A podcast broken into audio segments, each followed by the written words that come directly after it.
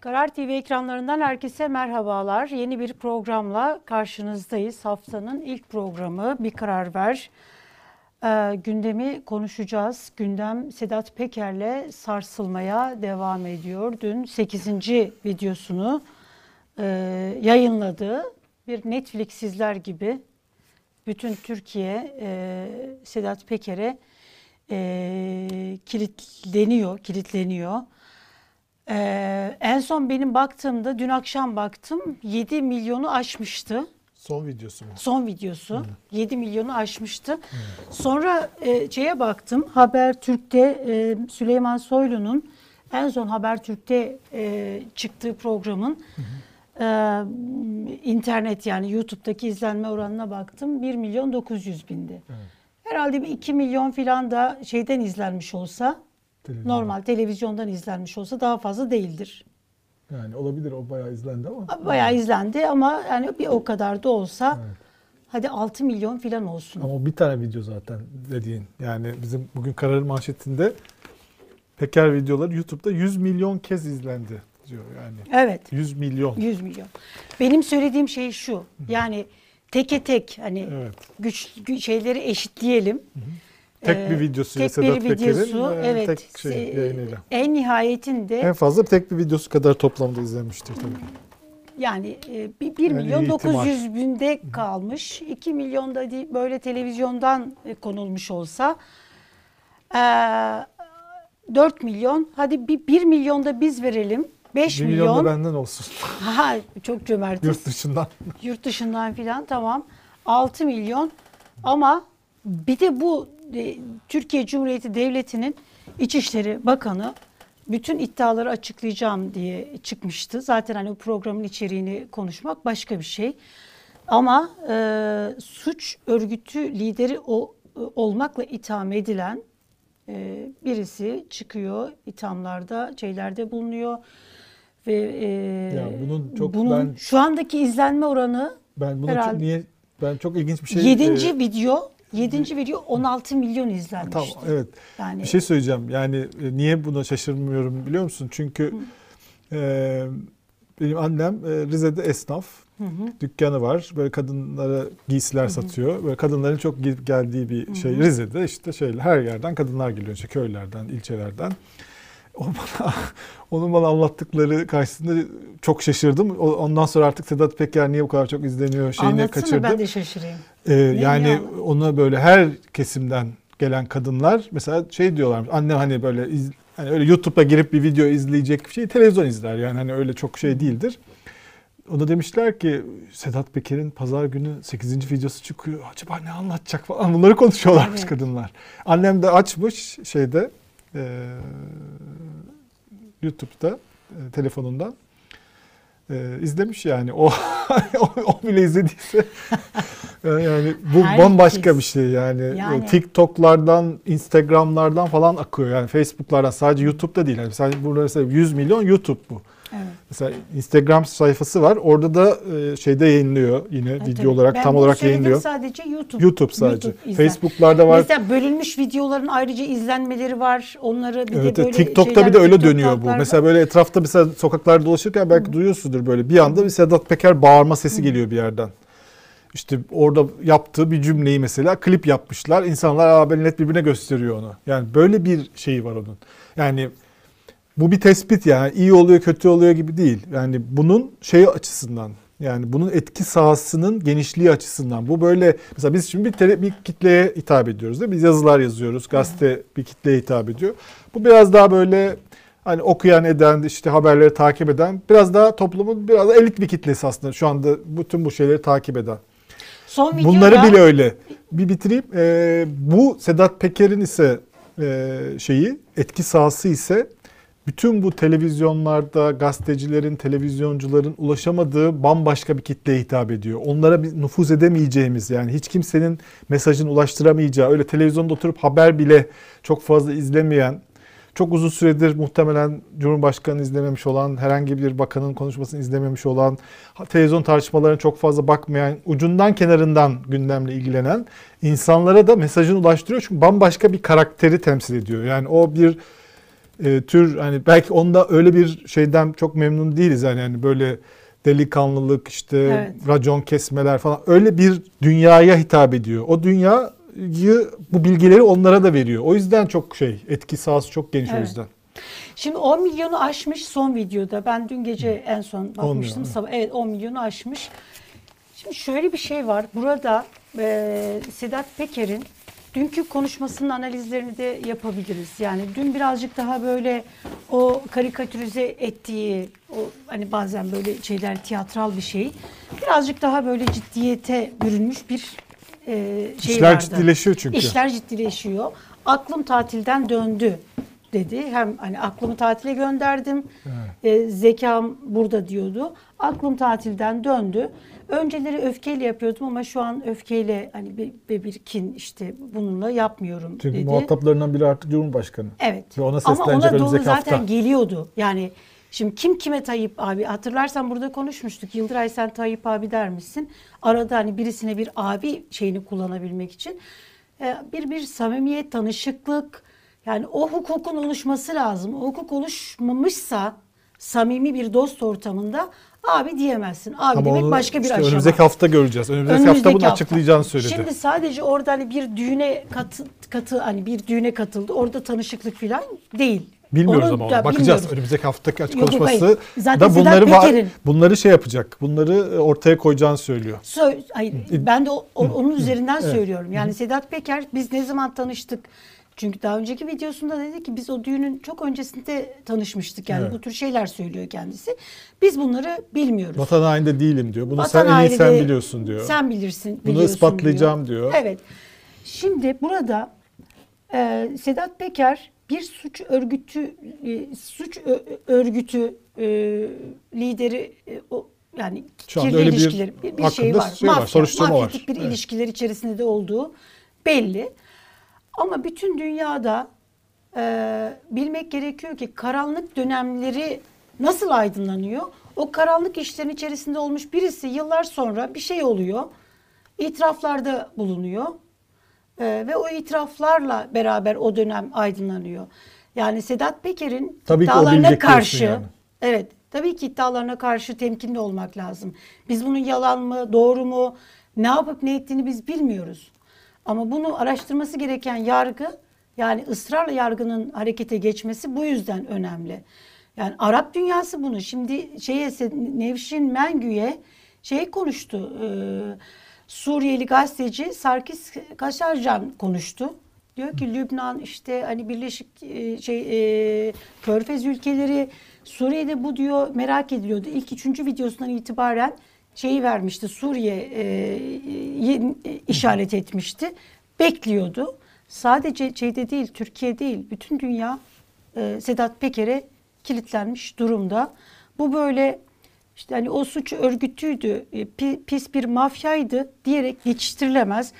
Bunların aydınlatılması hem Türkiye'nin itibarı açısından önemli hem de bugünkü mevcut iktidarda yani iktidar partisi olan AK Parti açısından da önemli. Yani bu ithamların altında kalmamak için burada e, yargı harekete geçecek.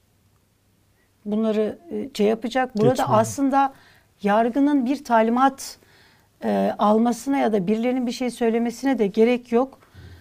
Direkt olarak Geçmiyor yani. artık ama geçmiyor. Evet. Yani şeyde bile geçmiyor. Yani en somut olan o Kutlu Adalı davasında bile e, bütün Evet. tanıklar Saygı Öztürk'le konuşuyorlar. Savcıya konuşması gerekenler. Birbirlerine çelişkili şeyler söylüyorlar. Birbirlerini teyit eden şeyler söylüyorlar.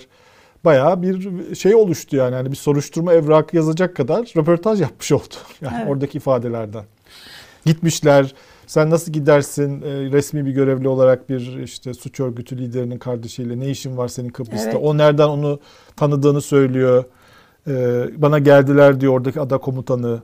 Ben biliyorum işte James Bond çanta vardı diyor. Bak ayrıntılara Evet. bak yani hatırladığı ayrıntılara. Bunları daha önce de söylememişler yani hiç ilk defa söylüyorlar. Yani eğer Sedat Peker bunun- konuşmasa sonsuza kadar susacaklar yani hepsi. Bunlar e, yani söyledikleri de çok iddialı. E, Buna bile açmıyorlar yani bu kadar somut Evet, olmasına rağmen. Evet.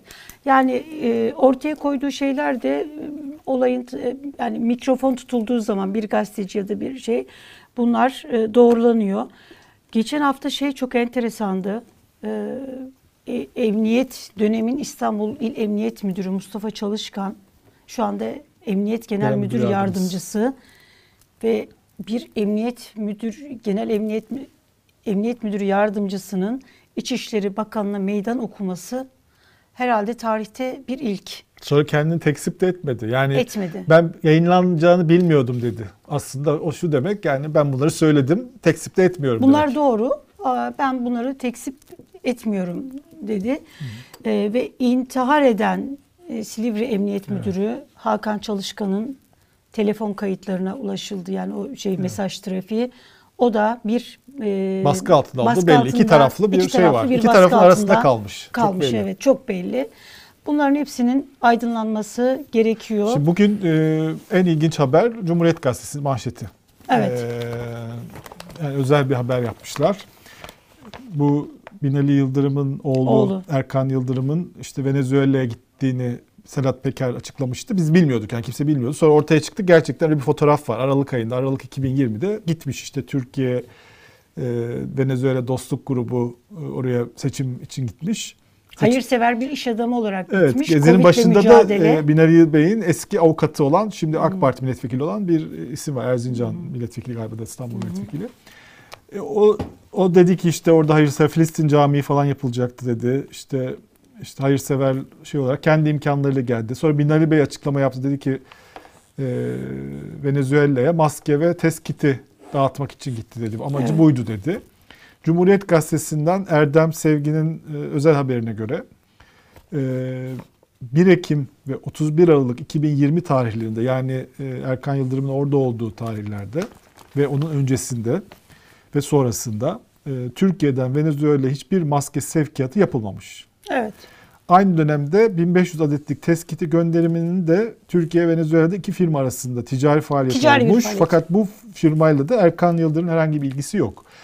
Yani eğer gerçekten hani dağıtacak kadar bir e, test kiti ve maske götürüldüyse bunun gümrük bir şekilde çıkışı olması lazım değil mi? Kargo olması lazım. Belki ne bileyim işte mi 5 olmuştur paket, 10 acaba? paket. Bunu böyle yani iki yöntem var. Çantana koyabilirsin. Valizinde saklamadıysan bunu böyle hani göstereceksin yani. Hani onun çıkışı olması lazım. Ticari bir şeye dönüşüyor çünkü. Şimdi gizli gizli gö- yani e, yardım gizli yapılır di- deyip de hani böyle biz Bunu da saklamışlar diyorsun. saklamış. Bu kadar bir Binali Yıldırım- hassasiyetle. Binali Yıldırım böyle bir şey söyler mi acaba? Hani biz İlginç yani. yardım veren el işte e, alan el bunlar böyle gizli olması lazım. Biz yaptığımız oğlum yaptığı işin yardımın duyurulmasını istemedi, gizli kalmasını istedi diye bir açıklama yapar mı? Yani bu haber çok ilginç yani. Şimdi birinci açıklamada şey söylemişti. Yüklü bir maske miktarda ve kit maske ve demişti. kit. İkinci açıklamada, yani. hayır ikinci açıklamada dedi ki orada iş imkanları var mı yok mu ona bakmaya gitti dedi. Evet. Daha makul bir açıklamaydı. Şimdi bundan sonra da ya şunu söyleyecek ya valizde götürdü diyecekler evet. ya da yardımlar gizli yapıldığı için biz hani Ya da böyle gidiliyordu Venezuela, Venezuela işte avukatım olan milletvekili de gidiyordu. Sen de gel dedi. O da gitti yani gibi bir açıklama yapabilir ama bir başta en başta o zaman niye bu kitler, test kitleri, maske nereden akıllarına geldi? Bu çok tuhaf bir şey. Bu bugünün e, özel haberi Cumhuriyet'ten. e, ilgimi çekti. Vedat şey Sedat Peker'in yani bunu çok önemsediğimi de söylemeliyim. Ee, karanlık işlere bulaşmış bir dönem tetikçilik yapmış. Yani işte şeyden görüyoruz Kutlu Adalı'nın e, cinayetinde işte kardeşini istiyorlar. Devlete e, devlet görevi PKK ile mücadele diye götürülmüş. Belli ki kendisinin de karıştığı yani e, bir sürü e, devlet millet e, işte Vazifeleri var. vazifeleri var. E, bunun çıkıp da bugün gençlere seslenmesi yani her kim sizden bir adanmışlık istiyorsa, her kim Evet. sizden işte sokağa çıkın diyorsa bunu yapmayın gençler. Ve o gençler de Sokağa da bunun- çıkmayın. Evet. Kimseyi dinlemeyin, okuyun. Önemli Benim yani anlattıklarıma da şüpheyle gençlerden. bakın. E, Kürt meselesi anlatıyor, Alevi meselesi anlatıyor. onlar. Evet. Çok ilginç o mesajlar. Şimdi bu bunları ben önemsiyorum. Şu, şundan dolayı önemsiyorum. Yani uyuşturucu kullanan, hayatı berbat olan birileri çıkıp anlattığı zaman uyuşturucu kullanmanın kötülüğünü doğru, ya da işte hani alkolik birisi çıkıp alkolün hani bu bu kadar işte şeye varıncaya kadar al, e, alkolikliğe varıncaya kadar hani içmesinin kötü bir şey olduğunu anlatmasının etkileri her zaman daha fazladır. daha fazla. Kamu spotundan daha fazla. kamu spotundan daha etkilidir, daha fazladır. Çünkü kendi kişisel tecrübesi, kendi kişisel hikayesi e, işte ben diyor doğdum vatan millet o vatana ihanet vatan millet vardı şimdi hala aynı. E, ben de ne anlatıyorsam bana da direkt inanmayın. Evet. Bunları da ben gençler üzerinde çok etkili olduğunu düşünüyorum. Yani bu gençler için çok önemli, kıymetli. Evet, bir- bir Bunları da ayrı bir yere koymak gerekiyor. Bir de bu gayretullah şeyi. Şundan Evet, dolayı gerçekten kampanya önemsedim. yapmışlar onunla ilgili çok ilginçti. Ama orası. şundan dolayı şimdi iktidar bir kutuplaştırma dili kullanıyor. Düşmanlaştırma, şeytanlaştırma siyaseti gidiyor. Yani kendisi e, milli, yerli, kendisinin dışındaki bu böyle biraz otoriter yönetimlerin e, kendi gücünü daha böyle takviye etmesi için bütün dünyada e, ku- kullanılan bir yöntem. Burada da hani kutuplaştırma, daha böyle hani ötekileştirme, şeytanlaştırma. Ya burada hiçbir muhalefet partisinin dindar siyasetçilerinde yani e, politikacılarında aklına şey gelmedi. Mesela Gayretullah FETÖ'cüler kullanıyor diye o oraya böyle şey yapıldı. Oranın tekelindeymiş gibi. Yani onu kullanırsan Allah'ın adlarından biri bak yani. evet sen o gayretullah hani Allah'ın bu ismini bu sıfatını kullandığında FETÖ'cü oluyorsun. Ya bu akıl tutulmasına hiç kimse çıkıp da ya siz deli misiniz siz ne Aynen yapıyorsunuz demedi. Evet aynen böyle söyledi. Di- demedi yani diyemedi. Şimdi iktidar e, bir kutup onu yapıyor. Kimse de eline bir şey alıp ya bu, bu böyle olmaz diyemiyor. O kutuplaştırılan yani o çizginin nehrin öbür kenarından atlayamıyor. Evet. Dün Sedat Peker'in bu şeyi bana çok Süper isyan etti ona. evet Baya bağırdı. evet ya dedi "A- Allah'ın bir sıfatı ismi Allah'dan FETÖ'cü yaptınız FETÖ'cü yapıyorsunuz. Bu nasıl bir akıl tutulmasıdır? Gerçekten böyle. Yani bu akıl tutulmasından da kurtulmak Ama zaten bu gerekiyor. e, FETÖ'cü ilan meselesi bu işlerin en e, kalbinde duruyor. Çünkü Evet. öyle bir şey ki bu. Edilebilirsin de edilmeyebilirsin de. Ortada bir muğlak bir şey bu. Bu o yüzden her türlü hukuki e, numaranın da çevrilmesine imkan sağlayan bir şey. Çünkü en baştan itibaren Evet. anlattığı şeyler ne mesela, mesela Mübariz Mansimov niye tutuklandı? Marina meselesinden falan. FETÖ e, üyeliğinden tutuklandı o biliyorsun değil mi? Hapiste Evet. o yüzden yattı. Ama ondan sonra bırakıldı. evet. Çünkü e, sonra ne mesela bence onun yani hep şeylerine bakmak lazım. En somut şeylerine. Mesela bir tane belge yayınladı yani. Somut bir belge. Yalanlanmadı o belge. O belgede bir e, üst bir şeyin Çevrecilik Bakanlığı, Çevre Şehircilik Bakanlığı üst düzey bir yetkilisi hakkında yakın tarihlerde eşi ve kendisi hakkında işte FETÖ soruşturması yapılması ile ilgili bir emniyet yazısını yayınladı değil mi? Şehircilik Evet. Bakanlığı yazılan. Bununla ilgili bir soruşturma açıldığını e, bilmiyoruz. Açığa alındığını da bilmiyoruz. Ama ne diyor? Bu yazıyla yani tepesinde demokrasinin kılıcını sallayarak o kişiye bir takım işlerin yapıldığını iddia ediyor. Ve diyor ki e, çok şey araştırın diyor. Normalde böyle bir soruşturma altında olan birinin şey olması, görevden alınması lazım. Açığa alınması lazım ya da yerini değiştirmesi. Bunların hiçbiri oldu mu? Olmadıysa demek ki bu böyle demokrasinin kılıcı gibi tepesine sallanıyor bu. İşte bu şeyin, bu suçlamanın, FETÖ suçlamasının böyle demokrasinin kılıcı gibi sallanması bir takım insanların eline, bir takım devletlilerin eline, bir takım polislerin, savcıların, yargıçların bunların eline bir silah olarak, bir silaha dönüşmüş durumda bu. İnsanlar bununla suçlanıp daha sonra bir takım şeyler oluyor, yolsuz işler oluyor. Bunları aslında deşifre ediyor. Bu da o işin çok önemli bir parçası. O yüzden yani buna hani hani bunu dedin FETÖ'cüsün. Arabanın plaka FG yazıyor. O sen Fethullah Gülen demek ki bu işte diyor ki işte Beykoz'da o tarihlerde verilen bütün plakalar böyleydi diyor. Yani ne Evet. alakası ne saçmalıyorsunuz siz diyor. AC yazanlarda şey AÖ yazanlarda şey mi apocu mu yani o zaman. Yani bunlara isyan etmesi önemli. Çünkü bu bir korku iklimi yani. Bu korkuda çünkü insanların bir takım temasları var. Ve herkes her an bu tarafa geçirilebilir yani.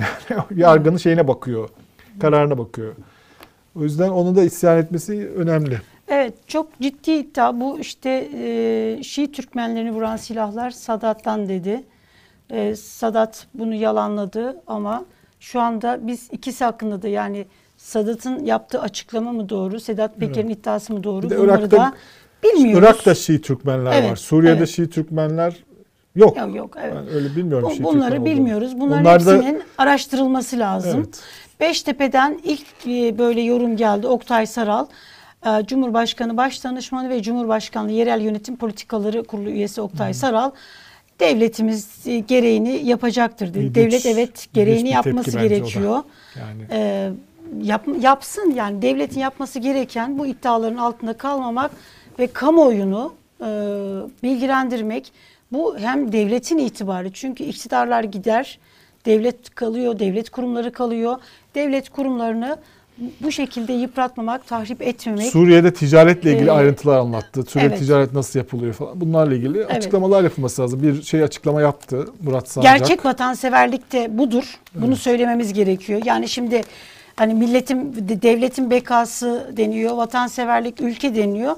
Ülkenin asıl bekasına zarar veren şeyler işte bu tür ithamlardır. Bir de bence Ülkenin itibarını düşürmek lazım, devletin itibarını düşünmek lazım. adını vermedi ama ne olduğunu söylemedi. Mesela İsrail'e Türkiye'den hani Gazze meselesini anlatırken dedi ki yani Azerbaycan'a İHA'lar gönderiliyor SİHA'lar işte e, şeye de e, diğer ülke yani Katar'a yardım silahlar şey yapılıyor. O zaman hani Gazze herkes söylüyor. Niye o zaman oraya SİHA'lar göndermiyorsunuz? Hani biz verelim parasını dedi. cami Sonra dedi ki e, ama dedi, zaten dedi İsrail'e kim ticaret nasıl yapılıyor bu da biliniyor dedi. Böyle bir takım da isim ad vermeden e, bir takım iddialar ileri sürüyor. Belki bunları açacak daha sonra. Mesela yine Libya'daki başbakanın istifasının hatta onun bir bakana dayandırdı. Galiba Libyalı birine dayandırdı. Tam Evet. anlamadım o kısmını ama onun da Türkiye'den ona yapılan şuna ihale ver, buna ihale ver baskısına adam dayanamamış. Çünkü içeride de insanlar hani bize niye bir şey verilmiyor yani bir sürü burada şeyler oluyor diye.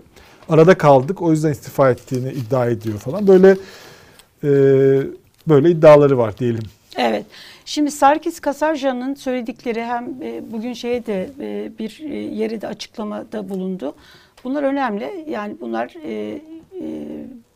aynı zamanda İslam ülkeleri. Şimdi bir, bir e, Sedat Peker'in açıklamalarını daha ciddiye alıyor ve e, Türkiye'nin e, bu konuda hani güven veremiyorsa bu da büyük bir e, sorun. Yani dört tane aynı günde hem Lüb- Lübnan hem Mısır, Suriye bur- buralarda yayınlara bağlandığını e, ve Arap basınının, Arap dünyasının da Sedat Peker'in özellikle bu işte silahlar konusundaki açıklamalarını çok dikkatle takip ettiğini e, sö- Ama söylüyor. biliyorsun bugünkü Yeni Şafak gazetesine gö- göre zaten olay çözülmüş durumda ne olduğu.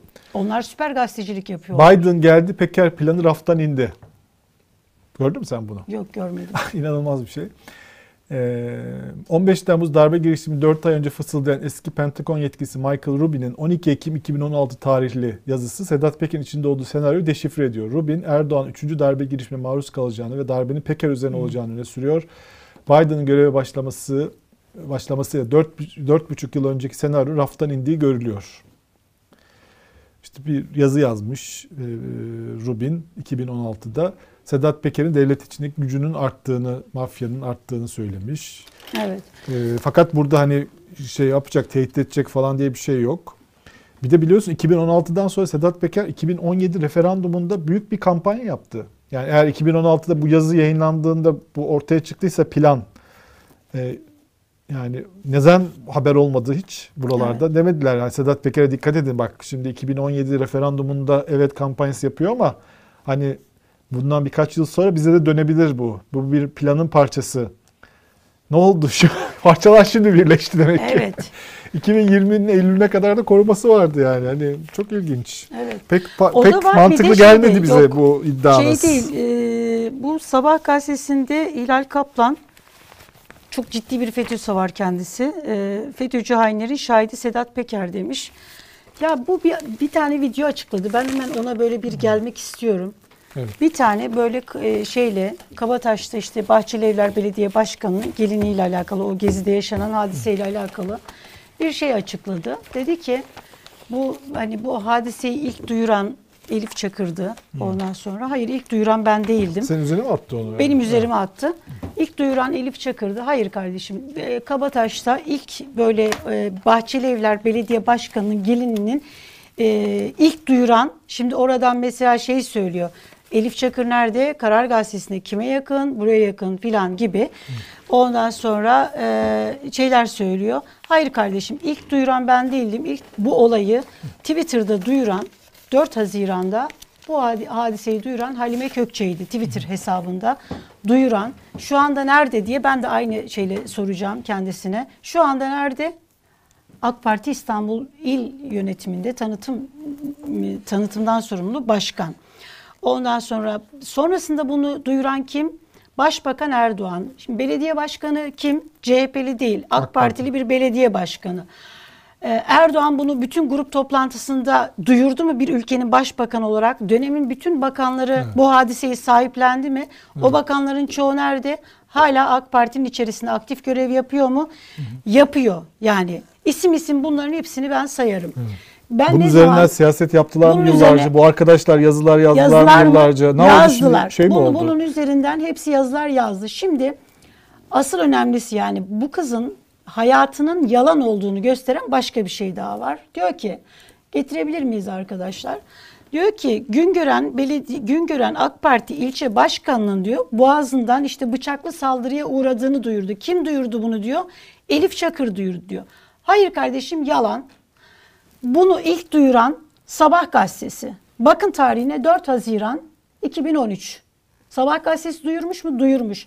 Takvim gazetesi duyurmuş Konuyla mu? ne alakası var? Ben bunu bir dakika dur. Ha, tabii tabii tabii. Ha, yani. Bu olayın olayla ne alakası var onu anlamadım. Orada ben bunu da yazmıştım. Yani Gezi'deki işte vandalizm örneklerine ilişkin. Ee, bunu Takvim gazetesi duyurmuş mu? Haber yapmış mı? Yapmış. Yeni Şafak yapmış mı? Yapmış. Aynı anda. Saatlerine de bakabilirsiniz, tarihlerine de bakabilirsiniz. A Haber yapmış mı yapmış, ATV duyuru olarak geçmiş mi geçmiş, Haber 7 yapmış mı bunu? Bunların hepsi yapmışlar. İlk duyuran. Önce bu tür araştırmaları yaparken... Sonra sen yazdın. Ben çıkmış haber ve suç duyurusunda bulundum. Daha sonra Abdullah Başçı'ya saldıranlar ceza da aldılar. Evet. Yani bu mahkemece e, şey yapmış yani takip edilen bir şeydi. Şimdi bunun üzerinden bunun üzerinden bugün çıkıp hayatı yalan dediğim bu. E, bunu neden yapıyor? Bakın Hilal Kaplan'ın bir de şeyi var. Diyor ki otoriter rejimlerin olduğu toplumlarda otoriter metotlarla halk bilgilendirilir ve halkın e, yani otoriter yönetimler bir bilgiyi nasıl istiyorlarsa halka onu empoze ederler. Bunu bu anlatıyor. Mi? Efendim? Bu bir hükümete yönelik bir eleştiri mi oluyor? Bu 2012'deki bir açıklaması. Ha, kendi yani kendisi bu yöntemleri çok iyi biliyor e, algı operasyonu, kara propaganda yapma, haberleri çarpıtma, dün dediğini bugün yalanlama, menfaat, çıkarcılık, işine geldiği yerde hani böyle e, görüşlerini değiştirme. Çünkü kendisine ait bir fikir olmadığından dolayı. Ben bilmiyorum böyle şeyleri. Yani ben bu tür e, yani bu yalan operasyonların izleyenler varsa senin yaptığın evet, şey e, ben zaten bu tür başbakanın operasyonların bir dakika Yıldıray. Ben operasyonların bir yalana, bir operasyona bir iktidar ayakta kalsın diye bir operasyonun içerisinde yer alacak birisi değilim. Kendi kimliğimle, kendi şeyimle ben buradayım. Eğer böyle bir operasyonun içerisinde yer alsaydım, bir yalan yani bile bile bir şeyin içerisinde yer alsaydım, e, haberin bir gazetecilik açısından baktığımızda hem seküler kesim o dönemin şeyi, şu anda bu kabataş yalanından dolayı bana ithamda bulunanlar da pelikancı e, troller. AK Parti'nin içerisindeki pelikancı troller, kabataş yalancısı diyen. Yok kardeşim eğer böyle bir organizasyon böyle bir şey yapıldıysa Hilal Kaplan'a Beştepe'ye yönel. Bunu Cumhurbaşkanı Erdoğan'la konuş. O da bakanlarıyla konuşsun. Belediye başkanını çağırsın konuşsun.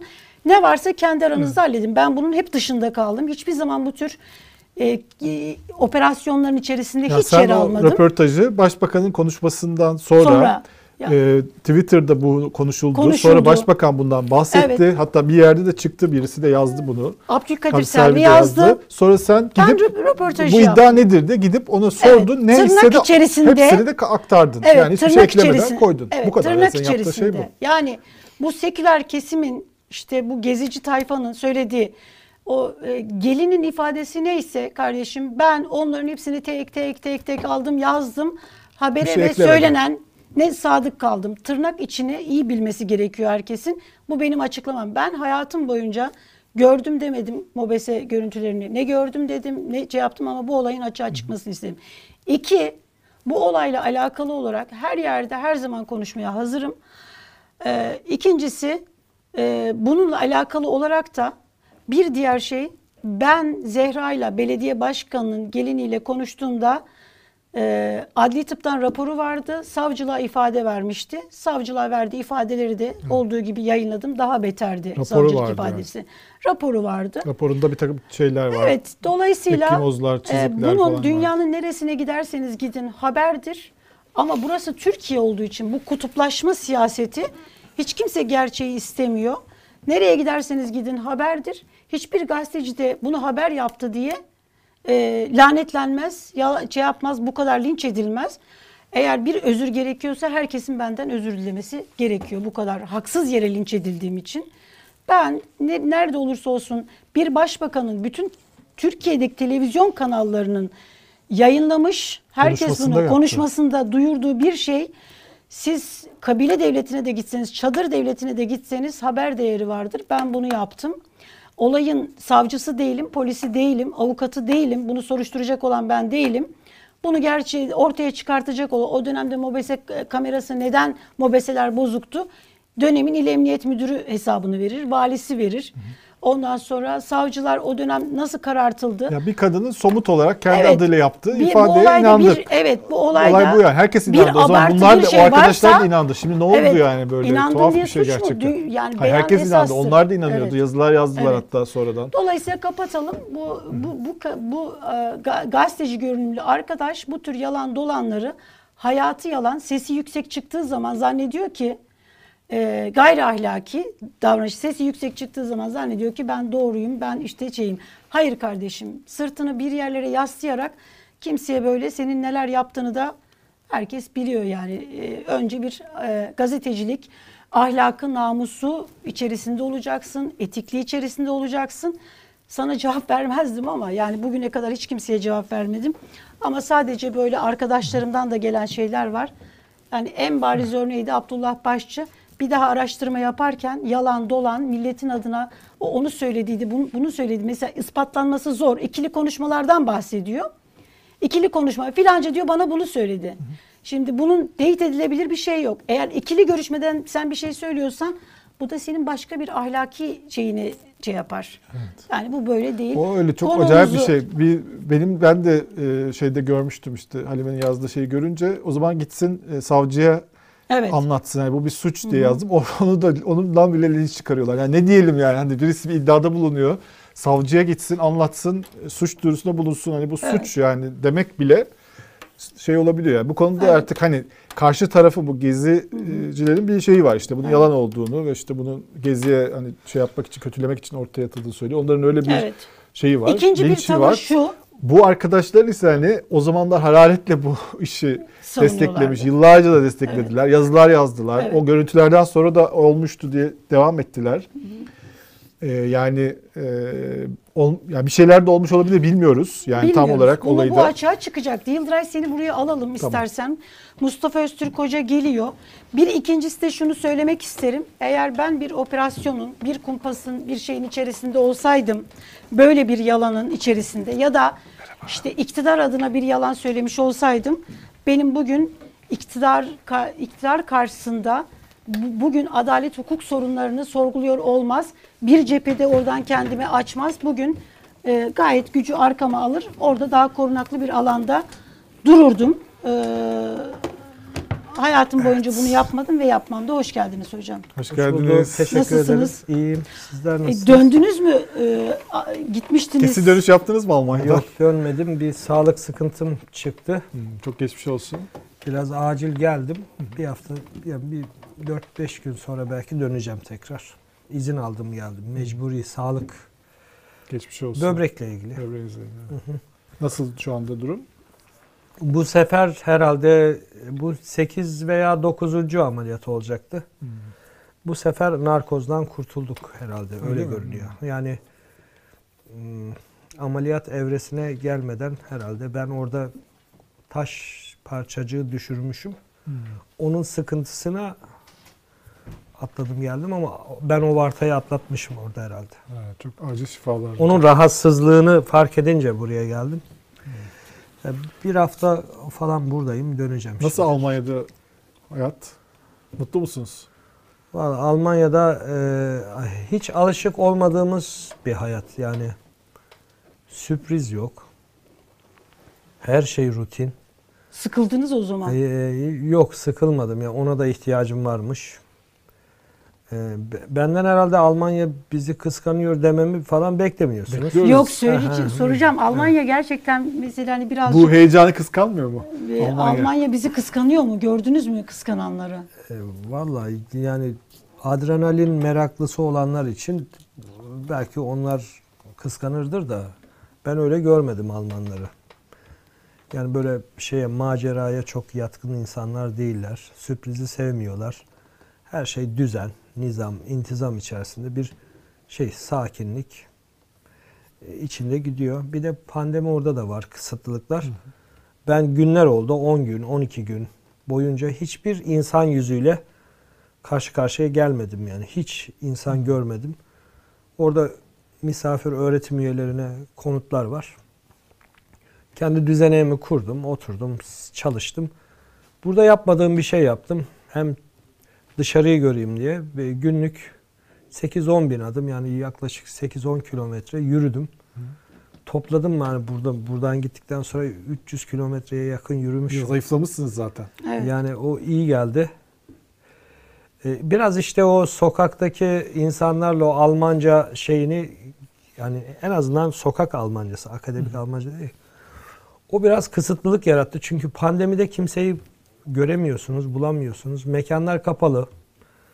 Bir yerden bir alışveriş yapacaksanız internetten termin denen yani randevu alıyorsunuz. Şimdi ben gelirken açılmıştı ama bu sefer de aşı şeyle PCR testi istiyorlar içeri girip oturmak için. Ya oralarda tatsız. Evet. Avrupa'nın bir yerlerine gidip gelin. Mesela Fransa kapı açmıyor. Ge- geçemiyorsunuz. İyi oldu hocam. Ben e, benim uyku düzenlerim düzeldi. Yani benim kron hastalığıyla ilgili rutin ilaç alıyordum. Ha, Onu onu bile bıraktım yani. evet. O kadar şeye birdenbire o şey stres dağıldı ki. Ne okuyorsunuz orada? Ne okudunuz? Neye çalışıyorsunuz? Nereye? Hocam ben tefsirin 3. devam cildini bitirmeye çalışıyorum. Riba ve faiz diye bir kitap yazma sözü vermiştik. O burada bir senedir böyle sürüncemede gidiyordu. Orada bir buçuk ayda bir buçuk ayda bitti ve şu anda matbaada çıkmak üzere. O- onu bitirdik. Bir de bir proje olarak Göte Üniversitesi'ne çünkü orası da istedi. Yani Münster Wilhelm'deki süre uzatılırsa orada kalırım. Uzatılmazsa e, Frankfurt Göte'ye gideceğim. Oradan oraya geçeceksiniz yani. Evet oradan geçeceğim. Yani devam edeceksiniz Almanya'da. Ben e, evet ben Türkiye'de artık şu anki atmosferde bir üniversite hocalığının da üniversitenin de hiçbir şeyin hiçbir değeri, kıymeti, anlamı yani oraya emek verilecek bir ortamı olduğuna falan inanmıyorum. Bir de ayrıca benim yaşadıklarım var. O hafızamdan silinene kadar bir zaman geçmesi lazım. Fakat e, Bileşik Kap misali yani üniversite bozuk öbür taraf düzgün değil yani. Topyekun bir sıkıntı var. Ben bu sıkıntılı atmosferde Türkiye'de e, haz duyarak bir iş yapma şevki yok yani bende. Yani ilahiyatın üzerinde bir- birkaç tane dini grubun vesayeti adam oradan üniversiteden dekan söktürüyor. Rektör atattırıyor. Müfredat değiştiriyor. Evet müfredat değiştiriyor. Hoca infaz ediyor. Kimin neye nasıl inanacağına talimat ver diyor. Kimin ateist olduğuna karar veriyor. Ve sadece konuşmuyor. Yönlendiriyor. Baskı grubu olarak devletin bazı mekanizmalarını harekete geçiriyor. Kamuoyunu mobilize ediyor. Bu ne ya? Böyle e, böyle bir devlet, böyle bir nizam olmaz ki ya. yani Güneydoğu'daki feodal yapıdaki aşiret düzeni daha sistematik işliyor. Bu, bu nedir işte? Onun için ben burada üniversitede ne yapacağım ya? Orada insan bak ben oraya adım attığımdan hemen sonra bu ismini vermekte sakınca var mı bilmiyorum. Bu Adem Yavuz Aslan bu herhalde bu e, Fethullah Gülen ekibinin buradaki e, tanındık gazetecilerinden de herhalde. Amerika'da şimdi. Şimdi Amerika'da mı bilmiyorum. Bir de Cevheri bilmem ne. Onlar sizin hakkınızda mı konuşuyor? Onlar benim hakkımda konuşmadılar. Onlar önce tweetle başladılar. Ardından makale üstüne makale düştü İngilizce. Allah Allah. Alman devletine bu adam antisemitizm suçu işlemiştir. Elif ta bin- 2014'teki e, Kanal 24'teki Sözden Öte programlarından kesitler alıp ki o zamanlarda Mescid-i Aksa'ya bir saldırı olmuş. Ben de konuşmuşum. Konuşmamın arasında da bu antisemitik bir yaklaşımla söylemiyorum demişim. Bunları almışlar, alt alta dizmişler. Allah. Üniversiteyi tweet'e boğdular. Baskı, makale, makale. Bunu buradan gönderin diye. Ama baktım üniversite hiç oralı olmadı. Aa, çok enteresan. Böyle işler Evet. yapıyorlar Tabii yani. tabii ben orada 4-5 tane ciddi böyle e, piyasa oluşturacak, üniversite üzerinde baskı oluşturacak. Gider gitmez başladı. Siz de onlara şeyi anlatsaydınız. Bu e, kendi hocalarının Pakruduni diye insanları e, Yahudi, Ermeni asıllı olmakla bütün kötülüklerin kaynağını Ermeni ve Yahudi asıllı olmakla suçlayan şeyleri Benim anlatmama gerek kalmadı. Şimdi mi şey ol antisemit algısı Evet. oldular? Birdenbire bir Suzanna e, Gürüsen isimli bir hanımefendi. Türkiye'de İstanbul'da yaşıyor. 20 yıldır falan. Alman gazeteci. 4 tane 3 3 3 makale yazdı üst üste. Benle ilgili. Hmm. Ve Almanca. Bunlar bu bu Frankfurter Allgemeine Zeitung gibi işte böyle e, oranın İyi namlı gazetelerinde. ulusal gazetelerinde ard arda yayınlandı. Yani bu kontra oldu bu eş zamanlı. Vallahi enteresan şey. Hızır gibi yani nereden Evet. geldi? Beni nereden buldu? Benimle bir diyaloğu da olmadı. Benimle irtibata falan geçmedi. Kendi hakkımda savunucu kendimi anlatmaya makale yazsam o kadar beceremezdim. Ha, çok iyi. Üç tane makale yazdı, bitirdi. E, Sonra ben irtibat kurdum, teşekkür ettim. Böylece onların işi bitti. Ben bunu niye anlattım? Devlet ciddiyeti var, kurum ciddiyeti var. Yani 3-5 kişi aleyhinde bir şey konuştu diye buraya davet ettiği öğretim üyesine herhangi bir tedirginlikle böyle bir, bir takım duyumlar aldık. Seni geri gönder. Böyle hiç böyle bir şey yok. Yok Devlet asla. trolleri var mı? Devlet trolleri de yok. Yok mu? Ne kadar Yok, büyük eksiklik. yok. Çok eksiklik. Yok. Bu Filistin konusunu konuşalım mı? Yani e, Filistin konusunda İslam dünyasının iki yüzlüğünü, hep böyle Batı'nın iki yüzlüğünü konuşuyoruz ya. Şimdi sabah akşam yani her böyle Gazze'de saldırı olduğunda e, protestolar yapılıyor, lanetleme, işte kınamalar filan yapılıyor. Ama e, içimizde kanayan bir yara, çok üzülüyoruz, ahva ediyoruz. E, ama bir türlü mesele de çözülmüyor. Yani hamasetten öteye geçmiyor. Bu Türkiye için de aynı, Suudi Arabistan için de aynı, Mısır için de aynı. Yani fark etmiyor. Ben Filistin meselesinin e, özellikle iç siyaset malzemesi olarak kullanılmasının e, yoğunluk oranı bize mahsus. Yani ben Arapların o kadar da çok yoğun bir şekilde sahiplendiği Filistin'i bir dava meselesi edindiği kanaati taşımıyorum. Belki Kaddafi ben- çok yapardı ama Saddam, Kan- Kaddafi, o yok artık. Ha, on- onlar yok. O pop- çok yapardı. popülist liderlerde vardı. Onlar da yok. Ee, bizde var. Türkiye Ee, mi bizde sadece de bunu hamaset yapıyor bu kadar? İç siyaset malzemesi. yani Arap Suudi Arabistan'dan siz böyle bizdekine benzer bir Filistin söylemi, böyle Mescid-i Aksa söylemi falan böyle bir hassasiyet hiç Ama Onlar İsrail'e yaklaştı zaten. Anlaşma Evet. yapmak üzereler Gördünüz mü? Görmediniz. Görmediniz. E, Dolayısıyla bizde bu çok var. O da bizim e, bileşenlerden yani e, kimlik ve kültür siyasetinde kutuplaşmayı ve aynı zamanda bulunduğunuz e, konumda bir aşınma, yıpranma, hırpalanma varsa onu bu tür unsurlarla e, takviye unsuru olarak din, Allah, kitap, iman, Filistin, Mescid-i Aksa tam bu, bu, bu komponentlerden oluşuyor. Ee, ama ben şunu gördüm, alıcısı eskisi kadar olmadı en son. Şeyde zaten tepki de, çıkış da, savunma refleksi de eskisi kadar güçlü olmadı. Piyasası yok artık. Ee, İk- İslam dünyası diye bir şey kullandınız. Ben öyle bir dünyanın olduğuna inanmıyorum yani. İslam Ama hep dünya- söylüyoruz ya O siz söyleyebilirsiniz. Benim nezdimde İslam dünyası diye bir dünya yok. İslam dünyasının o zaman İslam ülkeleri diyelim. İslam ülkeleri dini. Öyle bir Evet. şey yok. Ee, bir de şunu söyleyeyim. Rahmetli Erbakan Bunu Hoca ben çok e, İslam ben dünyası diye. Evet. Ee, Ben e, şöyle bir kanaate sahibim. M- Müslüman dünya ehli sünnetin ağırlık merkezini oluşturduğu bir alemden bahsediyoruz. Hani sizin. Evet. O da e,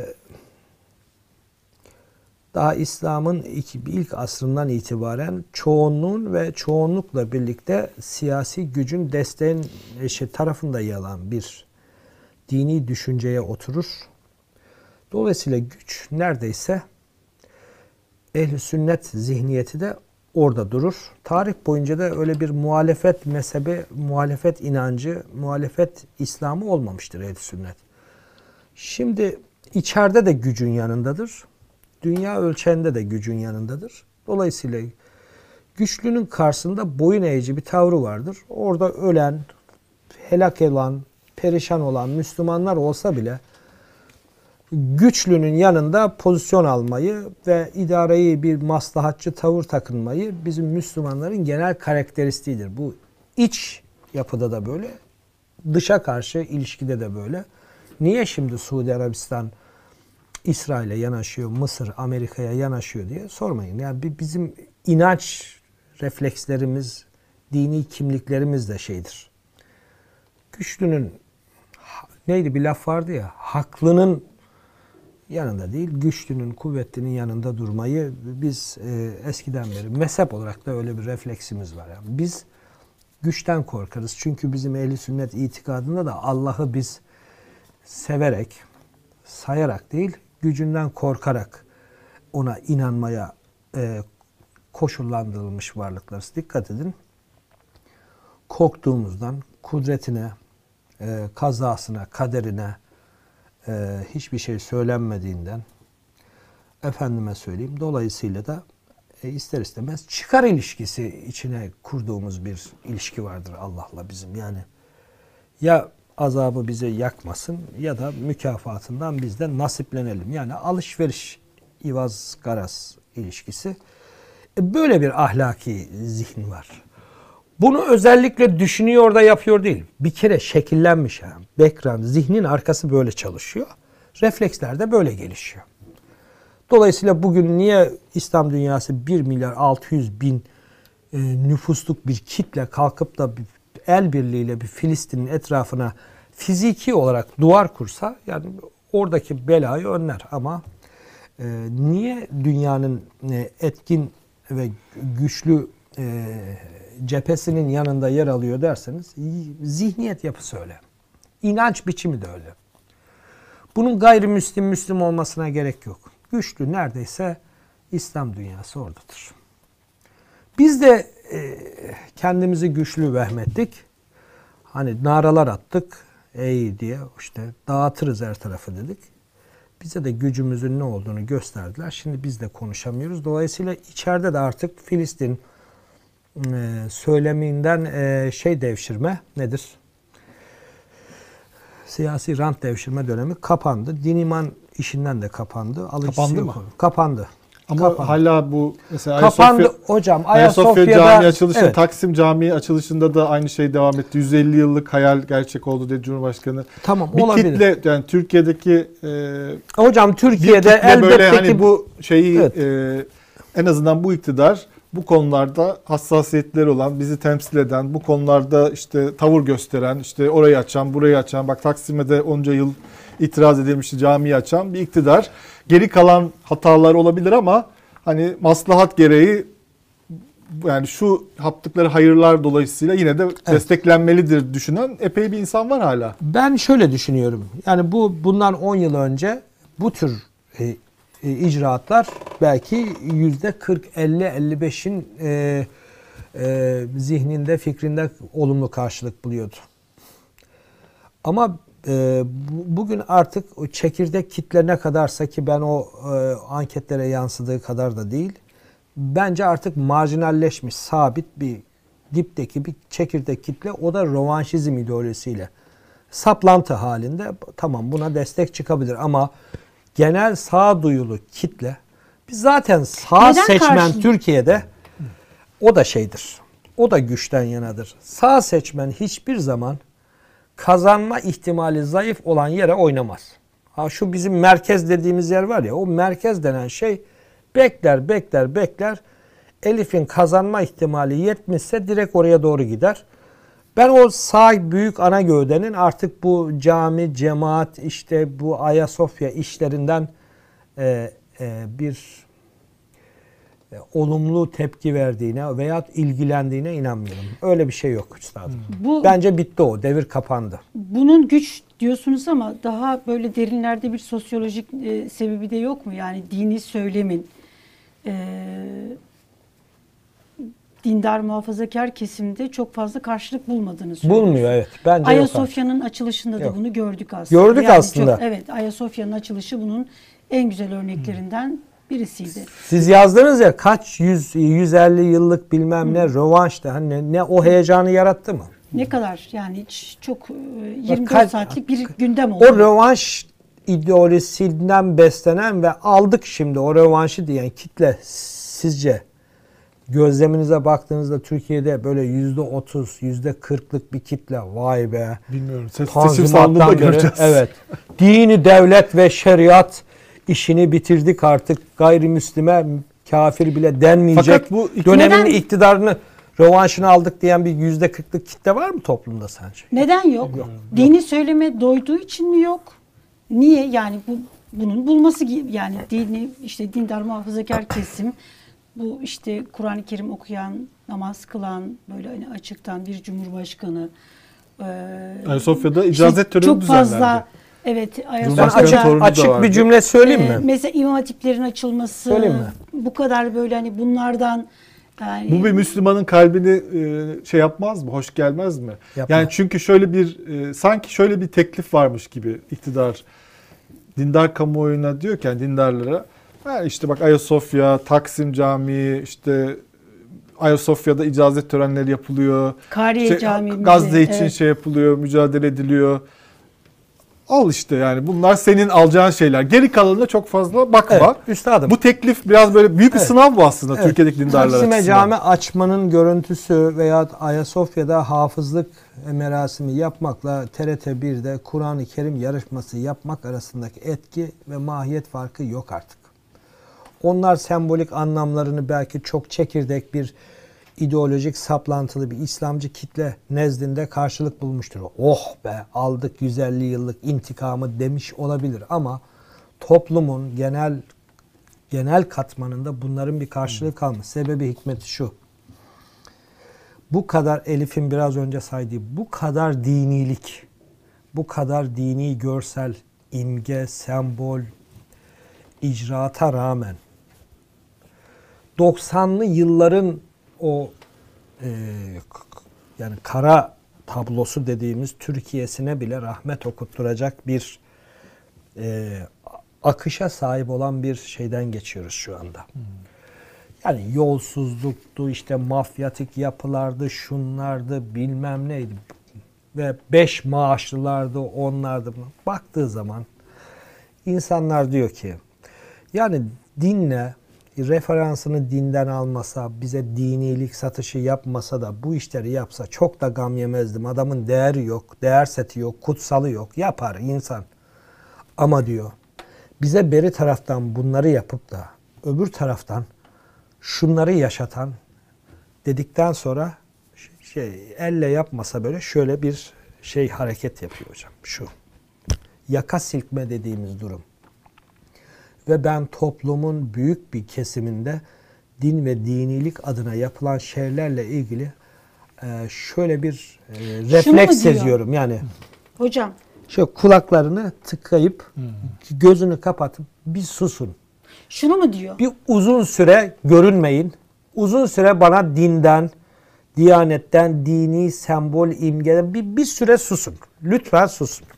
Tiksinme durumu var. Şunu mu söylüyor hocam? Daha böyle hani somutlaştırırsak Ayasofya'yı aç güzel ama Önce şu beş maaşları, haksız kazançları Evet. bir bitir. Evet.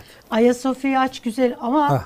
işte orada hafızlık icazet töreni de yap. Bunlar güzel ama e, ortadaki adaletsizlikleri bitir. Hukuksuzluğu bitir. Mafya ile ilişki işte hani bu bu görüntüleri verme.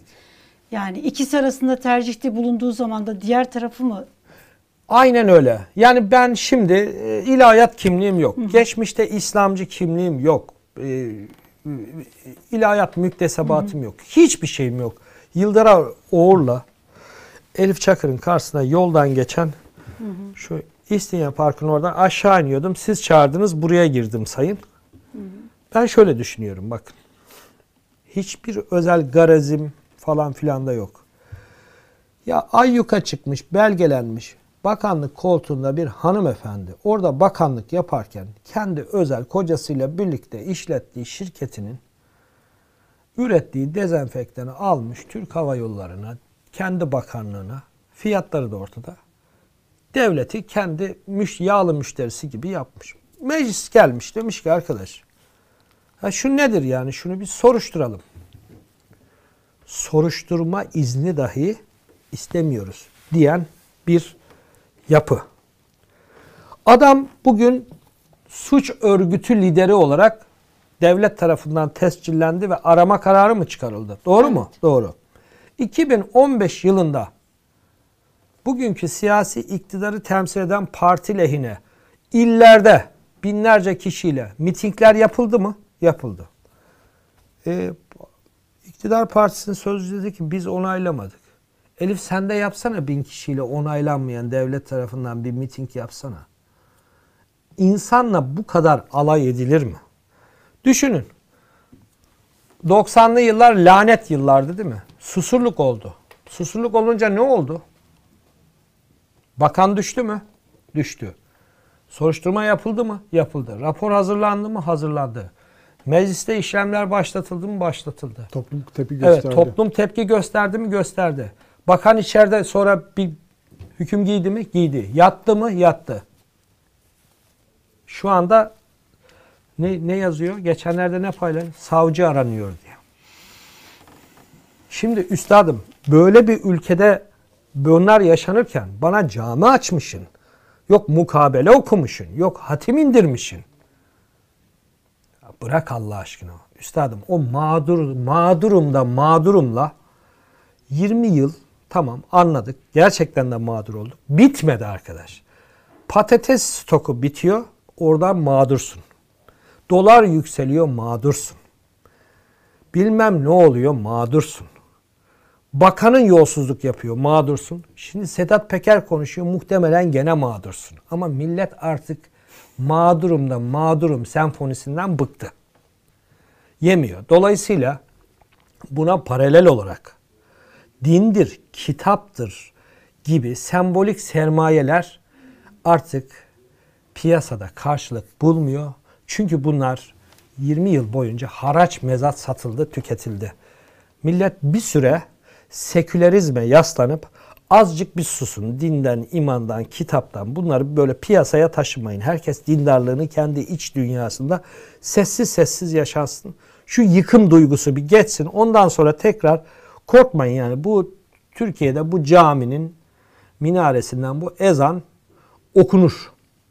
Bu camiler gene şen şakrak cemaatle dolar. Ama bu yıkım travmatik algı döneminin bir geçmesi lazım. Onun için de bir süre ben ısrarla diyorum ki ya, ya dini bir şey yazmayayım. Ya tefsiri yazıyorum tamamen akademik ilmi bir sahikle. Yazmayayım. Çünkü yazasım yok. Kendim bile tiksiniyorum. O duyguya gelmişim. Tiksiniyorum ya artık. Yani o kutsalla ilgili bütün değerlerin beş paralık olduğu duygusu oluşmuş bende. Ama şuna da inanıyorum. Altın çamura düşmekle çamur olmaz yani. Altın tekrar altındır. Ama bu çamurun üzerinden silineceği bir zamanın geçmesi lazım. Onun için de bir dönem suskunluk ben kendime yani bu, bu konu ama hoca senden biz dini yazılar bekliyoruz. Ya, ya evladım ya doymadın mı ya? Ha? Doymadınız mı ya? Ortalık din kaynıyor. Doymadınız mı ya? Hocam şimdi Sahih siz davranış. Almanya'da... Ne yazayım abime ya? Evet, A- Almanya'daydınız siz. Mehmet Heh. Boylukalın, Ayasofya eski başimamı. Pamuk meselesi mi? Yani pek Pamuk, çok çelik, her şey var. Konuşmadığı konu kalmadı. ka- kalmadı. Yargı işte Faiz, yargı, sizin kitabınız faiz. e, faiz. Değinmediği konu kalmadı. Hatta böyle şeyde esprileri yapıldı. Kur'an'dan ayet buldu ekonomik kriz Ekonomik, için evet. sabretmemiz gerektiğine dair. Anladım. Şimdi şey de söylendi yani Merkez Bankası'na başkan olsaydı hani harcanıyor burada esprileri falan da yapıldı. Fakat onun bu böyle bu kadar hani dini siyasi böyle açıklamaları e, yani bir siyasetçi gibi açıklamalarda bulunmaları ve en son işte bu pamuk açıklamasından sonra AK Partiler dayanamadı. AK Partiler de dayanamadı ama bu e, Ateistler Derneği e, başkanı yani onlar bir resmi bir açıklama yaptılar. Deizme, ateizme olan işte katkılarınızdan dolayı teşekkür ediyoruz falan diye. Laiklik propagandasına döndü yani onun şeyi. AK Partililer bile dedi ki Şimdi- AK Parti Grup Başkan Vekili herkes kendi işini yapsın. Yani klasik aslında laiklik tarifini yapmış oldu. Din adamları hiç bu kadar böyle, siz tarihselcisiniz. Hiç bu kadar böyle siyasete girdikleri, siyasete böyle yandaşlık yaptıkları Çok, çok oldu. örnek var mı? Vardır da bu kadar bu kadar diyeceğim. Önceki sağ e, iktidarlardan biz biraz aşinalığımız var. Ya 27 Mayıs hutbesi bile var yani destekleyen. Evet, var. türlü Yani 12 Eylül. özellikle mesela de, Demirel'in Çok sembolik örnekler. Evet, bu kadar yok, böyle çok hani var. iş Din adamları, Diyanet ve din adamları diyorsan onlar her zaman hangi iktidar varsa onu destekliyorlar. Yani bir kere Diyanet sahibinin sesi. Yani yukarıya bakar, orası ne söylüyorsa ona göre söylem kurar. Bu hep böyle oldu. Osmanlı'da da böyleydi bu. Osmanlı'da böyle biraz e, işi egzecere ederek, abartarak, yok Zembille Ali Efendi şöyle ayar çekti padişaha falan. Bir iki, evet belki münferit olay olabilir ama Osmanlı'da e, padişah fermanı var. Höt dediği zaman o hötün mutlaka ayet ve hadisle nasıl bir höt olduğunu Şeyhülislamlık gerekçelendirme işini üstlenmiştir. Bunlar da Bizans'tan öğreniyorlar bunu Evet, zaten. buna da Bizantinist sistem denir yani. Yani e, siyasi iradenin hegemonyası altında iş gören Diyanet. O kurumu biz aynen devraldık. Fakat burada biraz paradoksal görünen bir durum var. Ya bu kadar keskin bir laikçiliği, laikliği benimseyen resmi ideolojinin kurucu felsefesi niye orada Diyaneti orada istihdam ediyor? O da ulus devletin e, bir aparatı olarak din toplumu bir arada tutmanın önemli unsurlarından birisidir.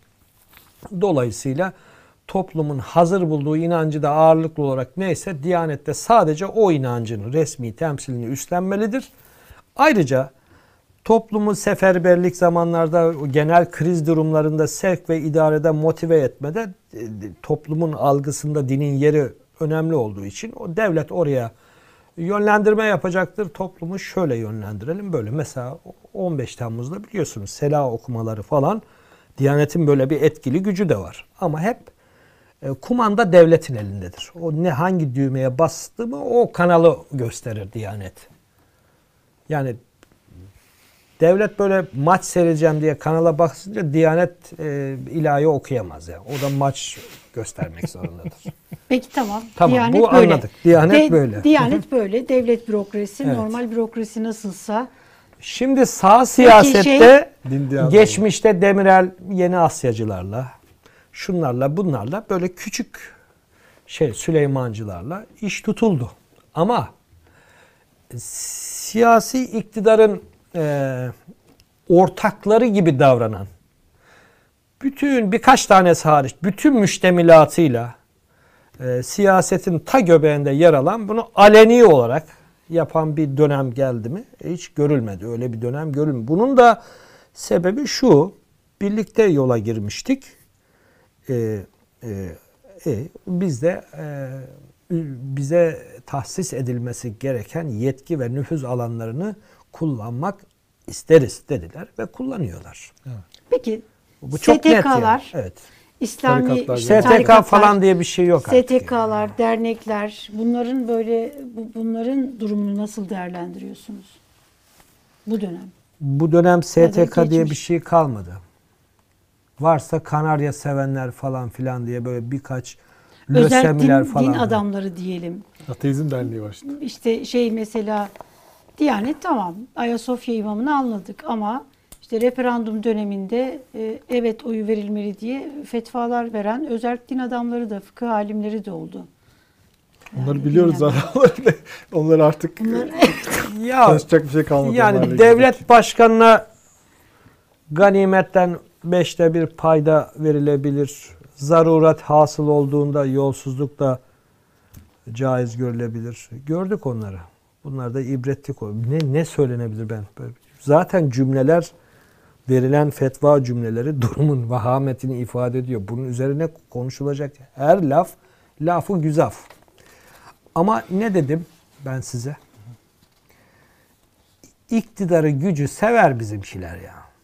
Bizim bir de bu dindar camianın geçmişten mi gelen kültürel olarak kendini dışlanmış hisseden taşradan gelen ama şehire geldiğinde de taşralı gibi yaşayan o beyaz Türk denen kesimlerle hiçbir zaman eşit olmadığı algısını da uzun yıllardır yaşayan o kitlenin içinde sanırım bir eziklik var.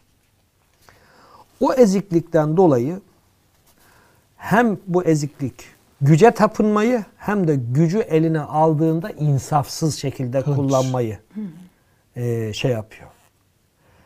Çünkü içinde bir de o ezikliğin verdiği bir hıncı var. Bir intikam duygusu var. Bu agresiflik, bu pervasızlık yani bu şu anda ortalığı talan edercesine ve mağdurun psikolojisiyle e, hareket etmesine rağmen aslında nefret söylemiyle bütün muhalif çevreleri boğmasına, nefes aldırmamasına rağmen e, düşünsenize ya İslam dedik, kardeşlik dedik, alemlere rahmet dedik, e, şefkat dedik. Hep bu dille geldik değil mi? Takva dedik, şu dedik, bu dedik. Arkadaş ne rahmet, ne insaf, ne vicdan, ne izan hiçbir şey yok. Yani sadece mevcut durumunu ve konumunu korumak için elden gelen ne geliyorsa ne kanun ne nizam ne anayasa şimdi kalkmış anayasa vardı da ne oldu ki ya? Hocam şu Anayasa Mahkemesi'nin kararını şuracıktaki bir semt mahkemesi ben takmıyorum dedikten sonra ya sen neyin daha neyin anayasasını düzenlemeye geliyorsun? Düzenledin zaten. Düzenledin 2017'de. Oldu ne, ne istediğin de oldu. Daha neyi düzenleyeceksin? bu Bir de olsa olunca ne oluyor ki zaten? Anayasa ne ki yani kim takan mı olmuş yani şu anda? Dalga geçer gibi insanlarla. Paşa gönül anayasası diye bir şey var yani. Yapın gitsin kimse bir şey diyemiyor. Diyene höt dediğinizde bitiyor zaten. Şimdi bu tam söylediğiniz bu e, meseleden yani Şimdi 1994'lerdeki 2002'lerdeki dile bak. evet işte ben O dillere bak. Hatırlayın o dilleri. tam onu söyleyecektim. O merhametli, o demokratik, Evet. o açılımcı, o bizim istikbalimiz batıda neymiş? Bugün yapılan gösteriyor ki hiçbirinde niyet samimi değilmiş. Peki ben ne dedim? Bu haftaki yazı biraz proteini düşük bir yazı ama aslında verdiği mesaj basitti. Niyet neyse akıbette öyle olur. buradaki soru Bir şey mi? soru- bir- İslam tam burada bir Evet. sorumu sorayım ben. Çünkü e, birkaç defa teşebbüs ettim. Tam bununla ilgiliydi. E, hani siyasi söylemlerde demokrasi, özgürlük, Avrupa söylemleri e, daha zayıfken, daha güçsüzken olduğu gibi yani AK Parti'nin ilk dönemlerinde daha hani muktedir olamadığı dönemlerde 90'larda dindarların henüz çok güçlü olamadığı sistemle karşı karşıya geldiği dönemlerde nasıl böyle özgürlük, demokrasi söylemleri vardı. Gerçekten insanlar bunları arıyorlardı. İslam'da demokrasi üzerine bir sürü toplantılar yapılıyordu, konferanslar Evet, yapılıyordu. bunu soracaktım ben de Ha, yani. işte Demokrasi, sen tamamlarsın evet. onu. Ee, o dönemdeki nasıl siyasi söylem böyleyken dini söylem de başkaydı. Yani dini söylemde de hoşgörü, işte diyalog.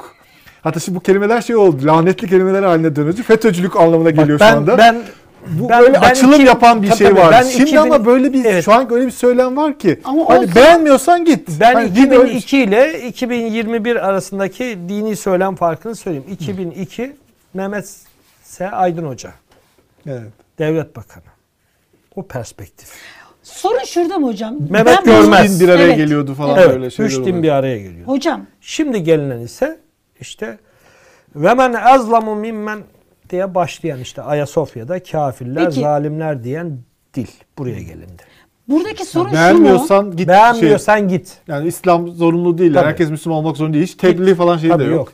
Şimdi 90'lı yıllarda şey tartışmalar işte hani İslam'da demokrasi, İslam'da de, yani demokrasi var mı yok mu?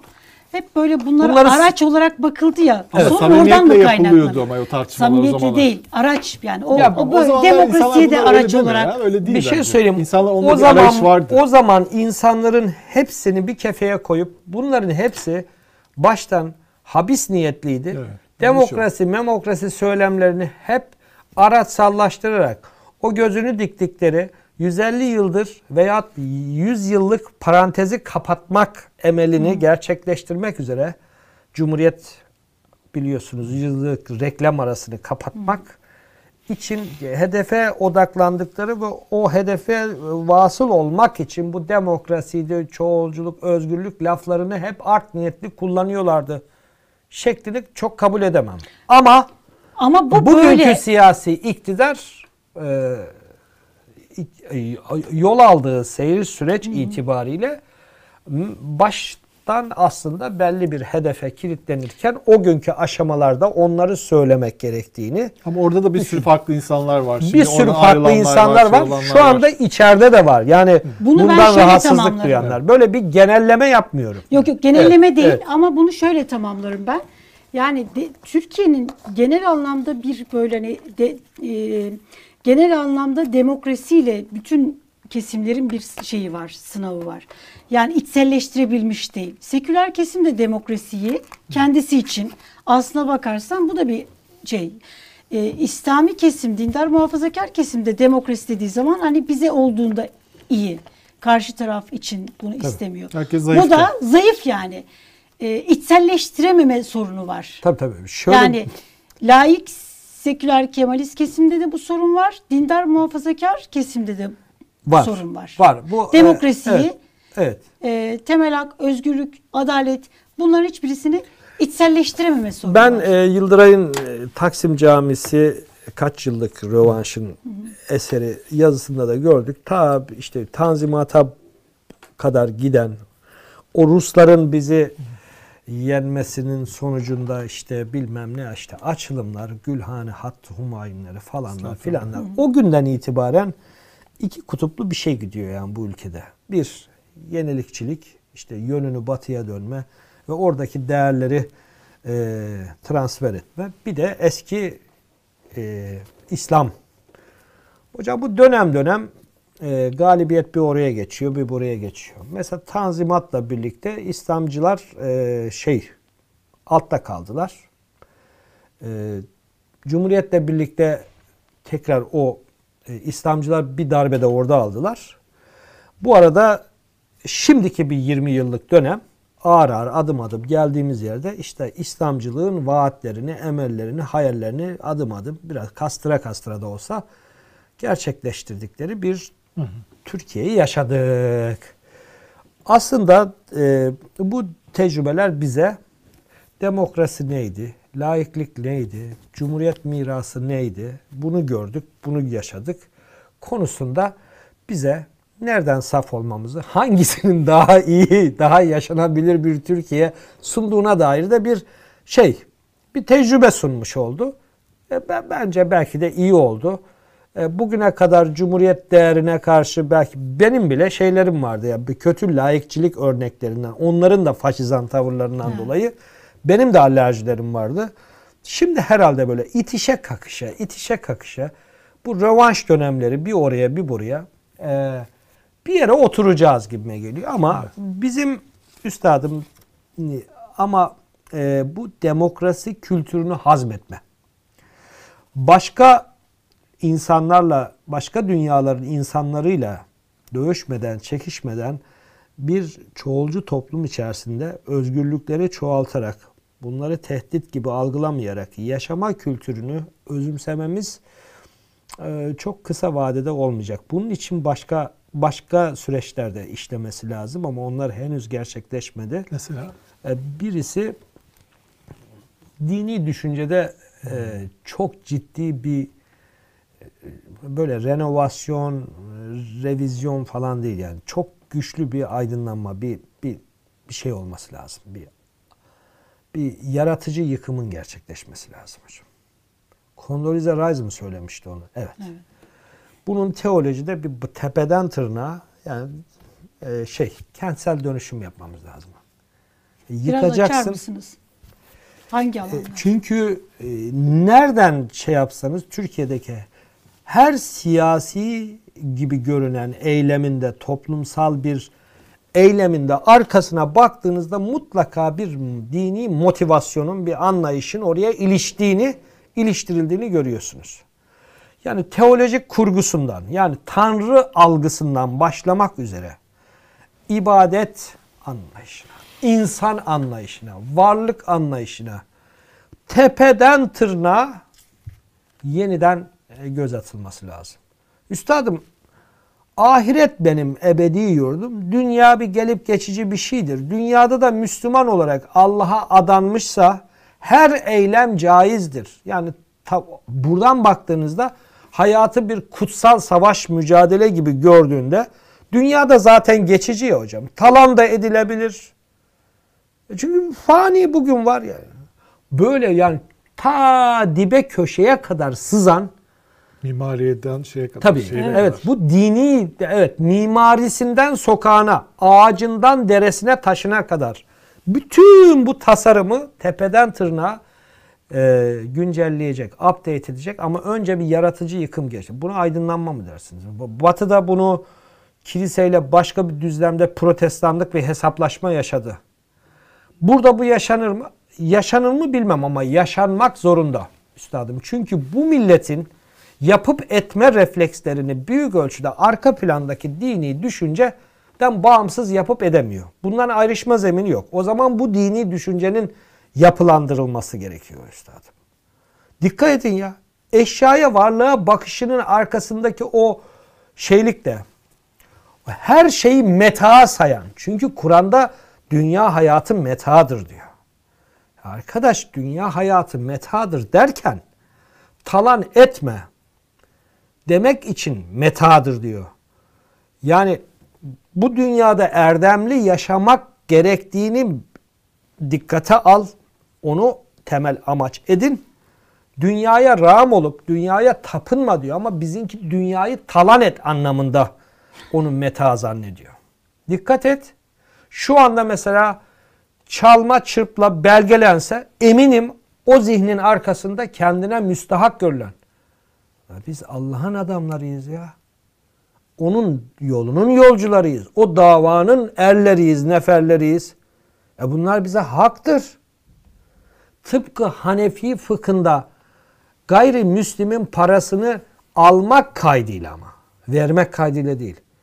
Darül İslam harpte faiz alınabilir. Yani soyup soğana çevrilebilir gayrimüslim. Anlayışının aslında buradaki yansımalarını vicdanen ben müsterih olduklarını sayıyorum. Şöyle düşünülüyor. 100 yıldır bir reklam arası girdi. Bu toprağın sahibi olmayan insanlar bu memleketin kaynaklarını talan etti. Şimdi asıl sahipleri bize geldi. E bize zaten 100 yıllık bir gecikme vardı yani. Biz de işte onları kendimize, vakfımıza, derneğimize, oraya buraya aktarırız. Onlar bunu bir yolsuzluk, bir haksızlık, bir hak yemişlik, e, bir milletin e, hakkından, hukukundan e, çalmışlık, çırpmışlık olarak görmeyen bir zihniyet olduğunu düşünüyorum. Cihatçı ve fetihçi bir zihniyet üstadım. Dikkat et. Ayasofya lanet okuyor. Arkadaş bir empati kur ya. Tamam biz Açmışsın. fetih metih tamam aldık Evet. oldu. 500 yıldır bizde. Abi ondan önceki bin yıldır da kilise. Niye böyle bir çökme mantığıyla e, şey yapıyorsunuz? Tamam tarih böyleymiş. kiliseymiş. Sen camiye çevirmiş. Onlar da senin camini kiliseye çevirmiş. Doğru mu? Doğru. Oldu da bu lanet, beddua, şu bu. Bu bakış açısı şu üstadım. Ya benim gibi yaşarsın, ya benim gibi inanırsın ya da ben sana bu memlekette nefes aldırmam. Herkesi kendime benzeteceğim. Benzemeyen defolsun gitsin diyen bir tavırla karşı karşıyayız. Oysa 2002'de, 2001'de öyle miydi? Ne olursan ol yine gel. Yani ne olursan ol yine geldi değil mi? Ne oldu? Ben ne demiştim baştan? Yani ya haşa yanlış söylemiyorum da. Ee, bizim itikadımızın tek nesnesi vardır. Güçtür, iktidarsdır. Güce Allah gibi taparız. Zaten Allah'a da güçlü olduğu için tapıyoruz. Merhametle adil olduğu için tapmıyoruz. Bizim eşari itikadı Allah'ı kudret üzerinden algılar ve öyle tapınır. Onun için kazasından sual olmaz, kaderi sorgulanmaz. Ne yaparsa sual olunmaz Allah'ıdır. Mesela Mutezile ona karşı çıkar. Ne yaparsa sual olunmaz ama o ne yaparsa sual olunmayacak kudretini kendisine adalet şartıyla kayıt altına almıştır. Adaletsiz iş yapmaz der. Öyle bir tanrı tasavvuruyla başladığında, insana da yansıdığında adalet öne çıkar. Ama berikinde kudret öne çıkar. Tanrı'yı nasıl algılıyorsan kendini de kulu da insan ilişkilerinde öyle algılarsın. Dolayısıyla ona kudretinden korktuğun için tapınıyorsun. E sen de kudrete tapınıyorsun. Onun için ne derler? Birisi geçenlerde bir şey paylaşmıştı. Düşen Ali'ye sarılıyor, iktidara kavuşan Muaviye'ye sarılıyor. Mavi oluyor. Evet, bizim ehl sünnet muaviyeci olduğu için Filistin sorunu da muaviyeci mantıkla bakarsan güç kimdeyse onun yanında da susarlar. Niye bu İslam dünyası denen hayali dünya konuşmuyor? Ee, şey burada da Türkiye'de de niye böyle oluyor? Böyle oluyor üstadım. Ben e, durumun düzelmesi için demokrasi, özgürlük, özgürlük gibi işlerin bir kere bu din meselesinin tepeden tırnağa bir yar- yaratıcı yıkıma uğraması lazım. Bu bir. Demokrasi kültürü için hı, üstadım siyasi rekabet dönemleri, rövanş dönemlerinden bağımsız olarak toplumun buna bir ikna olması lazım. Ama ben şimdi bu yaşanan süreci, şu yaşadıklarımızı La bu demokrasi hakikaten kıymetli bir şeymiş ya. Kötü bir şey değilmiş. Kötü bir şey değilmiş. Laiklik de fena Laiklik sayılmaz. de Evet, fena evet, değilmiş. Laiklik de hiç fena değilmiş. Şimdi CHP geçmişte yaptıklarını Kemal Kılıçdaroğlu profilinden ben onu biraz seziyorum. Geçmişte biz de işe abarttık. İşin tadını kaçırdık. Kabak tadı verdik. 28 Şubatlar Cumhuriyeti. O tavrı seziyorum hocam. Evet, Bak söylüyorum. o orada bir e, öz eleştiri.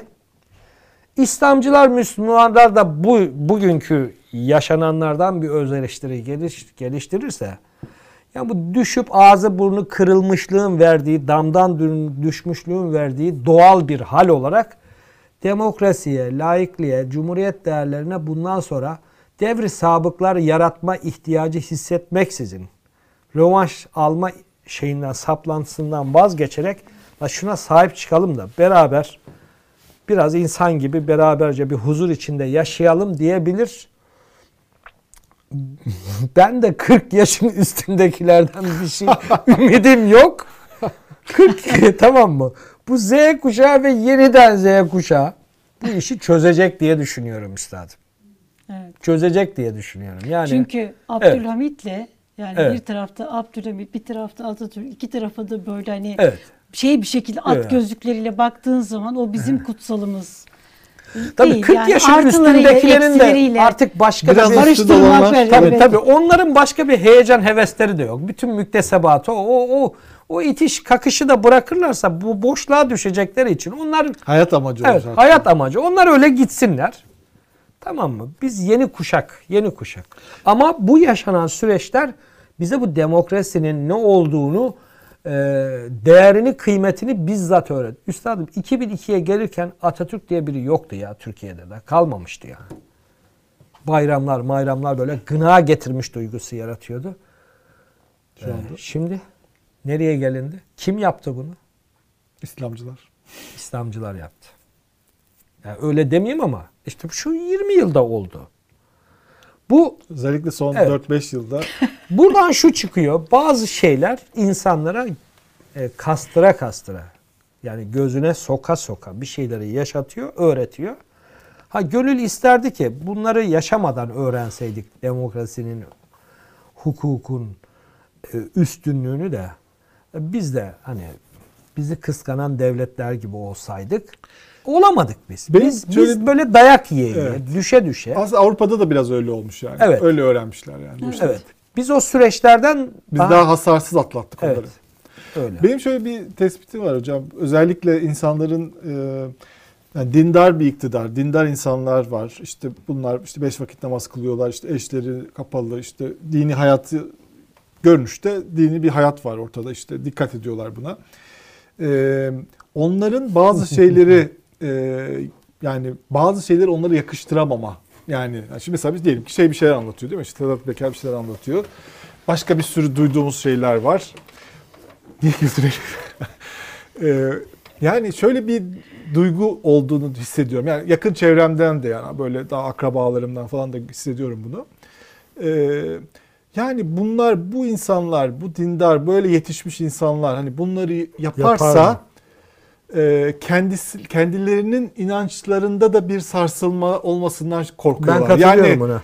yani kendi inandıkları değerler, bugüne kadar bir şeye inanmışlar, Evet, bir evet. mücadele inanmışlar. Bunun sonucu bu olmamalı. Yani böyle Evet, bitmemeli olma- bu. Bu Evet. büyük bir korku insanlarda Evet yaratıyor. yani bu bu e, ben bunu hissediyorum. Evet. Ama bu insanlar şu noktaya gelmeyi bilmek zorundalar.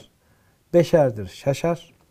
Bugüne kadar insanlara yüklediğimiz anlamlar insanları adeta bir masumiyet ve masuniyet zırhıyla algılayarak taparcasına birilerinin peşine takılma işlerinde bundan yana da bir tövbekar olmak zamanı geldiğini üstadım peygamberden 24-25 sene sonra sahabe olmuş? dediğimiz sizin asr-ı saadeti biraz daha genişletirsek dilimi asr-ı saadetin içinde birbirini kılıçtan geçirmiş, kanını dökmüş bir ilk Müslüman nesilden bahsediyoruz. İnsanoğlu yapar. Fakat bu böyle olması sahabenin peygamberle birlikte toplam sahabenin o verdiği mücadelenin kıymetini, değerini düşürmez. İlk Müslüman o nesil olma şerefinden de bir şey kaybettirmez. Ama tek tek insanların içinde efendim zaafı olanlar çıkar. Evet. Art niyeti olanlar çıkar. Kötü emeller peşinde çıkıyor. İstismarcılar. İnsan ya bu. insanın olduğu yerde her yer olur. O zaman bu insana dair yüklediğimiz anlamları, insanları algılama biçimlerimizi revize etmemiz lazım. Evet ben beklemezdim bundan. Evet yaptı bu. Tamam yapabilir. Onunla birlikte dini değerim, düşüncem niye yıkılıp gitsin ki ya? Burada en büyük sorun şu. E, Benim belki söylemlerimden de böyle bir yanlış anlaşılma çıkıyor. Yani bir susun dinden bahsetmeyin dediğim. İşte bu hani bu belki o sizin o halkın o o insanlara yakıştırama, konduramama durumundan eğer kondurulursa kendi dini dünyası da alt üst olacak korkusu var ya. Belki onun başka bir yansıma biçimi. Yani bir feryadıdır benimki. Bir susun. Bu kadar kötü olmamalıydı. Az bir dinden falan söz etme. Ama şunu söyleyeyim. Din, ahlaki değerler birilerinin kötü temsilleriyle kötü diye tükaka yapılıp bir yere atılacak değerler değil üstadım. Onlar Ve ayrıca sabit. bütün dindarlar da Evet, yani bütün dindarlar da öyle değil hocam. Değil, evet. Belki bir sükunet dönemi bize iyi gelebilir. Bir suskunluk. Artık yeterince bir bolca bir gevezelik oldu. Yani yapılan edilenlerin de artık yorucu, yıpratıcı olduğu sübut buldu. Azıcık bir sükunet dönemi. Biz sessiz olalım. Tekrar o değerler kendi kendine kendini hissettirecek hocam. Bu topraklar gerçekten şimdi gene bana vatan millet ada pazarı e, demeyin ama yani bu bu milletin e, üstadım benim mesela Almanya'da en çok bir sesini duysam dediğim şey bir mesela Üsküdar'daki o iki tane e, karşılıklı ezana tınısı gelse YouTube'dan ezan açıyorum abi dinliyorum. Ramazan'da öyle yaptım mesela. Yanda bir profesör var. Kuzey Koreli ne olduğunu anlamıyordur ama ezan sesi duyasım geldi arkadaş. Kuşlar ama bizimkiler gibi ötüyor. Yani Müslüman onlar. Kuzey Korelisi o hiçbir şeyden Ya anlamıyor. o hiçbir şey. Kuş sesini O de yapmamış o kuş sesinden de o biraz yani o şey. Neyse evrime girmeyelim. Evet. Burada kapatalım mı? Evet. Evet kuş Onun sesleriyle için kapatalım. üstadım yani o mübarek değerlere bir şey olmaz. Evet. Ama bu bir yıkım oldu. Bu yıkımın da telafisi için bir dönem sükut ve sessizlik bir mahcubiyet hali yaşamamız gerekiyor hocam. Evet. Çok teşekkürler. Ben teşekkür ederim. Çok teşekkürler hocam. Sürçü lisan ettikse affola. Çok geçmiş olsun tekrar. Çok geçmiş olsun. ben gideceğim daha da gelmeyeceğim. Yani Gelirsiniz yine siz. Gelirsiniz. Yok şaka söylüyorum ya. Vatan başka ya. evet programımızın sonuna Üsküdar'a geldik. gidersiniz herhalde bugün bir ezan sesi. dinlemeye. Giderim. Ee, yarın tekrar aynı saatte burada olacağız biz. Programda yine gazetelerimizi okuyacağız, gündeme bakacağız. Kon- Konuğumuz var. konuğumuz var. Konuğumuzu ağırlayacağız. Görüşünceye kadar kendinize iyi bakın.